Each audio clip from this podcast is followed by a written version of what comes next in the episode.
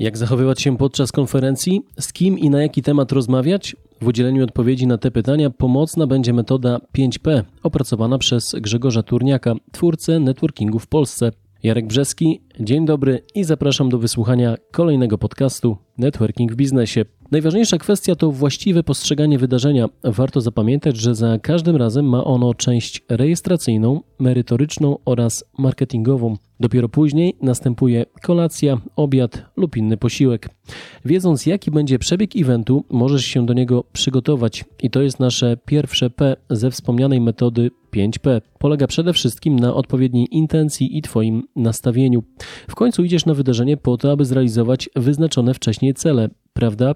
Może to być na przykład poznanie konkretnej osoby lub przedstawienie jej komuś. To jest pierwsze P. Przyjść wcześniej i wiedzieć, jakie są Twoje oczekiwania wobec eventu. Drugie P oznacza przełamanie lodów i następuje już po przybyciu na wydarzenie. Mamy tutaj kilka sposobów do wyboru. Jeden z nich to poproszenie o pomoc organizatora lub znajomego, aby cię przedstawił tej czy innej osobie.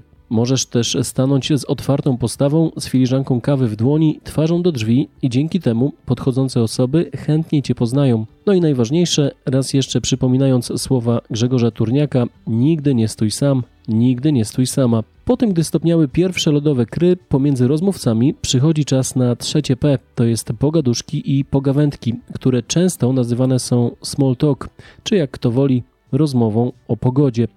Nie lekceważ jednak tej części, gdyż jest ona ważnym etapem networkingu. Na tym etapie możesz opowiedzieć historię związaną z Twoją branżą lub firmą, ale przede wszystkim słuchaj i jeszcze raz słuchaj. Networking polega właśnie na uważnym słuchaniu. Czwarte P przemieszczanie się i przedstawianie innych. Innymi słowy, po poznaniu jednej osoby uprzejmie dziękujesz jej za spotkanie. Tym samym wychodzisz ze strefy komfortu i szukasz kolejnego partnera lub partnerki do dyskusji. Cała sztuka nie polega bowiem na tym, aby przez większość eventu i podczas każdej przerwy przebywać tylko z jedną osobą. Jak to zrobić? Wystarczy, że powiesz, że idziesz zrobić sobie kawę czy herbatę lub musisz skorzystać z toalety. Przeproszenie naszego rozmówcy w celu odebrania telefonu od szefa lub przyjaciela też wydaje się być niezłym pomysłem.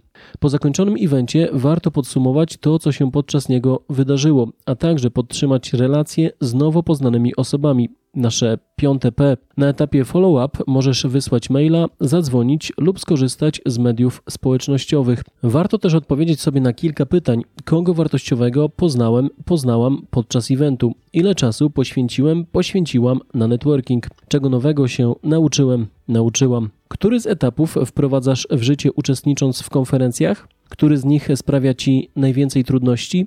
Daj znać w komentarzu. Tyle na teraz, jednocześnie przypominam, że dzisiejszy temat został również omówiony w materiale wideo, który znajdziesz na platformie YouTube wpisując networking w biznesie. Do usłyszenia.